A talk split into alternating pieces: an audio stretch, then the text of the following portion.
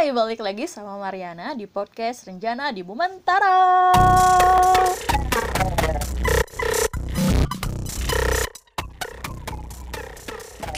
Sekarang kita ada di hari ke-6 dalam acara 30 hari bersuara yang diadakan oleh The Podcasters Indonesia. Tema hari ini adalah perjumpaan dan aku pengen nyeritain perjumpaan aku dengan seseorang yang bikin aku ada di titik ini. Kalau kalian dengerin episode-episode sebelumnya, kalian pasti bosan karena aku terus-menerus bercerita tentang menulis. Tapi ya mau gimana lagi, aku sekarang punya podcast tapi memang aku berangkat dari penulis. Meskipun memang tidak bisa dikatakan sebagai penulis yang seutuhnya karena sampai sekarang aku belum punya karya tulis yang benar-benar diterbitkan kalau dibilang karya tulis sih sebenarnya kan macamnya bisa banyak ya Oh iya, aku juga baru ingat. Selain satu buah cerpen aku yang terbit di sebuah majalah, penelitian waktu aku nulis karya tulis ilmiah juga itu diterbitkan dalam sebuah jurnal. Jadi kalau kalian ketikin nama lengkap aku di Google Scholar, itu nanti paling atas kalian bakal nemu jurnal penelitian aku.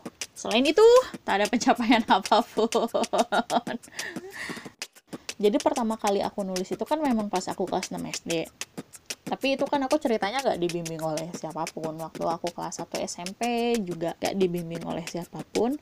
Nah, ketika aku kelas 2 SMP, aku bertemu dengan seseorang aku udah pernah ceritain ini di blog aku tapi apa yang aku ceritain aku juga sebenarnya nggak ingat. Tapi yang pasti waktu itu temanku ini dia dengan isengnya entah apa yang terpikirkan di otak dia dia itu ngetikin nama dia sendiri di pencarian Google. Dia ketikin nama lengkap dia dan dia nyampe ke blog aku. Yang kebetulan di blog aku itu aku sebutin nama dia. Dan di podcast ini aku juga bakal sebutin nama dia entah dia bakal nyasar ke sini atau enggak tapi layak dicoba dan aku yakin suatu hari nanti dia bakal nyampe ke sini. Seorang temanku itu namanya adalah Najmia Rahma. Aku panggil dia Mia. Jadi aku ketemu Mia itu waktu kelas 2 SMP kita waktu itu satu kelas tapi nggak langsung dari semester 3 itu nggak langsung dekat sama Mia. Kalau nggak salah sih aku dekat sama Mia itu pertengahan semester deh kayaknya jadi di SMP aku itu tiap tahun tuh kan ada study tour. Waktu itu juga ada study tour tapi orang tua aku itu belum berani buat ngelepas aku jalan-jalan jauh meskipun cuma untuk acara study tour. Cuman kan masalahnya study tournya keluar kota jadi waktu itu nggak boleh ikut. Dan sebagai pengganti tugas karena nggak ikut study tour itu waktu itu disuruh buat laporan kunjungan ke kebun binatang. Waktu itu aku berangkat dianterin sama bapak dan pas aku masuk itu ya aku ketemunya sama teman-teman anak kelas lain gitu. Beli tiket bareng-bareng masuk bareng-bareng. Tapi karena nggak sekelas aku kan nggak bisa ngintil mereka ke mana-mana tuh. Sampai akhirnya aku ketemu sama teman-teman sekelas aku dan kita keliling kebun binatang bareng-bareng. Setelah keliling-keliling itu kan di kebun binatang ada wahana kayak sepeda air gitu kan yang bentuknya kayak bebek-bebek gitu. Teman-teman aku itu pada pengen naik itu.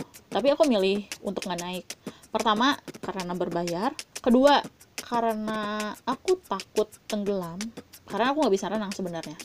Dan ketiga, daripada aku main-main, mending aku lanjut muter-muter lagi karena muter-muternya belum kelar. Waktu itu serombongan itu nggak terlalu banyak sih lah sekitar 8 sampai 10 orang. Yang milih buat tetap muter itu cuman aku sama Mia. Jalan lah kita berdua. Mia ini adalah orang yang pendiam di kelas tuh jarang banget ngomong. Kalau ngobrol itu paling cuman sama teman sebangku doang. Nah aku kan orangnya cerewet. Nggak mungkin kan kita sepanjang jalan-jalan muter-muter kebun binatang nggak ngomong apa-apa. Akhirnya waktu itu aku angkat bicara. Waktu aku kelas 1 itu teman-teman aku kan ya teman-teman dekat aku itu sering ngomongin Naruto aku yang nggak tahu apa apa tentang Naruto. Ah apa sih lu Naruto Naruto mulu tiap kali ketemu. Tapi aku nggak bener-bener kenalan sama Naruto karena waktu itu emang nggak sempet nonton. Nah waktu aku naik kelas 2 SMP aku sempat nonton Naruto. Tapi di kelas aku itu nggak ada yang heboh soal Naruto. Jadi aku ngerasa wah kayaknya gue nggak ada temen nih ngomongin Naruto. Jadi aku ya diem-diem aja Nah pas muter-muter sama Najmia itu, aku iseng nanya nih. Karena aku sendiri baru nonton beberapa episode soal Naruto kan. Dan aku suka gitu meskipun dulu bilang apa sih Naruto. Sekarang malah, wah ada Naruto. Sampai detik ini pun aku masih suka sama Naruto. dan aku punya jaketnya di belakangnya ada kanji dan waktu aku tanya ke temanku itu tulisannya apa kata dia itu tulisan Hokage wes Marina pakai jaket Hokage cuy jangan main-main kau ya ya balik lagi ke Najmia jadi waktu itu aku kan nggak punya teman cerita tuh akhirnya aku tanyain. Cuman satu kalimat dan percayalah kalimat itulah yang bikin aku sampai ada di titik ini. Aku punya beberapa novel aku udah punya belasan cerpen aku punya blog aku sampai sekarang masih nulis. Itu berkat Mia sebenarnya. Dan coba tebak pertanyaan apa yang aku tanyakan. Najmia tahu Naruto nggak? Dan pertanyaan itulah yang membawa aku sampai ke titik ini Najmia itu kurang lebih bilang gini, eh tahu dong, aku tuh suka banget sama Gara, Gara itu begini begini begini. Dan aku cuman Gara itu yang mana ya? Itu loh yang pasir. Hah? Pasir. Karena aku nonton tuh belum belum nyampe sejauh itu. Masih Naruto yang ada di akademi baru mau mulai ujian Chunin jadi belum ketemu sama Gara. Dan Najmi itu di situ nyerita panjang lebar. Aku sampai nggak bisa ngomong apa-apa gitu. Bukan karena akunya nggak bisa motong tapi ah Najmia ngomong apa sih? Karena benar-benar jauh banget yang udah dia ceritain itu. Yang Najmia ceritain tuh panjang lebar dan aku tuh sampai nggak bisa ngejawab. Bukan cuman karena aku nggak tahu dia ngomong apa, karena dia ngomong soal Naruto-nya tuh jauh banget dan aku belum nyampe sana jadi aku nggak tahu. Juga karena aku nggak nyangka kalau Najmia bisa secara wet itu. Pendiamnya tuh beneran serius pendiam banget, percaya deh sama gue dia tuh cuman ngobrol sama ya segengnya doang gitu.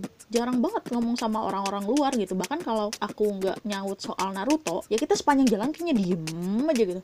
Tapi dari situ aku justru jadi deket sama Najmia jadi pas ganti semester masuk semester 4 aku duduk sebangku sama Mia.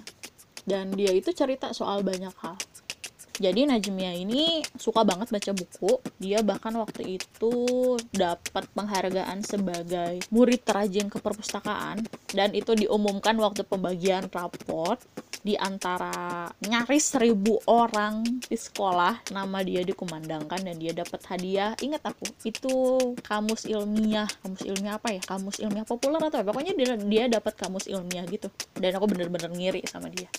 Dia waktu itu ajak aku ke perpustakaan jadi sebelum ketemu Najmia aku tuh emang udah sering ke perpustakaan cuman bacaanku kan terbatas kayak buku-buku teen lit buku ghost bombs yang kayak gitu-gitu aja buku-buku tipis yang sebenarnya dibaca sekali duduk juga bisa tapi aku tuh bisa pinjam sampai satu minggu gitu Nah, Najmia inilah yang kenalin aku sama Darren Shan, penulis yang sampai detik ini masih yang berada di urutan pertama sebagai penulis favorit. Penulis favorit aku itu masih Darren Shan aku bahkan pakai nama Shen buat all shop aku. Jadi penggemar Darren Shen itu disebutnya adalah Senster dan all shop aku itu namanya Senster juga jadi Senster ID maksudnya itu penggemar Darren Shen yang ada di Indonesia. Tapi aku pakai itu tuh izin dulu ke Darren Shen. Aku kirim email ke Irlandia minta izin boleh nggak aku pakai nama itu. Karena untuk ukuran seorang penulis luar negeri Darren Shen ini cukup sering ngerespon penggemarnya bahkan untuk mention di Twitter aja dia suka bacain kok meskipun gak dibales cuman di like kalau misalkan dia nge-like berarti dia baca Nah, Darren Shen ini, kenapa aku suka sama dia? Karena dia adalah penulis pertama yang bikin aku ketagihan baca buku-bukunya dia. Yang pertama aku baca itu ya Darren Shen Saga. Aku udah tamat sekarang baca 12-12-nya dan itu karena Najmiya. Jadi Najmi ini cukup berpengaruh dalam hidup aku. Dia ngenalin aku sama berbagai buku yang bagus. Sampai akhirnya aku bisa ninggalin teen lit. Aku nggak bilang teen lit gak bagus, tapi aku kan nggak bisa terus-menerus baca teen lit ya. Aku juga harus baca genre-genre lain biar wawasan aku makin luas. Dan Najmi ini bisa dibilang pertama kalinya ngenalin aku sama fantasi. Dulu juga aku nggak baca Harry Potter kok. Soalnya kan dulu masih sukanya matiin lit, baca cerita-cerita remaja. Sekarang sih Harry Potter udah tamat karena dikenalin sama Darren Shen. Darren Shen ini adalah penulis fantasi, khususnya untuk tema horor. Jadi aku juga mulai baca buku-buku tema yang lain. Jadi banyak yang aku baca. Terdorong dari Najmia, aku juga jadi makin sering ke perpustakaan, makin banyak buku yang aku baca. Jadi Najmia juga bertanggung jawab dengan ratusan buku yang ada di rumah aku. Sekarang aku jadi punya banyak koleksi tapi nggak sebanyak dulu sih dulu punya hitungan ratus sekarang kayaknya udah mulai berkurang deh mungkin sekitar seratusan Selain baca, Najmia juga berpengaruh pada aku soal nulis. Jadi waktu kita sebangku dia cerita kalau dia lagi nulis sebuah novel. Judulnya aku juga sudah tak ingat, yang pasti temanya adalah fantasi. Dan pemeran utamanya itu, nama panggilannya adalah Aqua. Nama panjangnya aku lupa, tapi seingat aku sih namanya Aqua. Itu perempuan, dan dia jago banget main biola. Suatu ketika Aqua ini mainin ini sebuah musik tak sampai beberapa detik setelah dia selesai memainkan biolanya itu satu sekolah pingsan. Terus dia didatangi oleh seorang makhluk. Aku cuman inget sampai situ sih dan yang pasti udah itu ceritanya bersambung aja. Dan sampai sekarang aku belum baca sambungannya.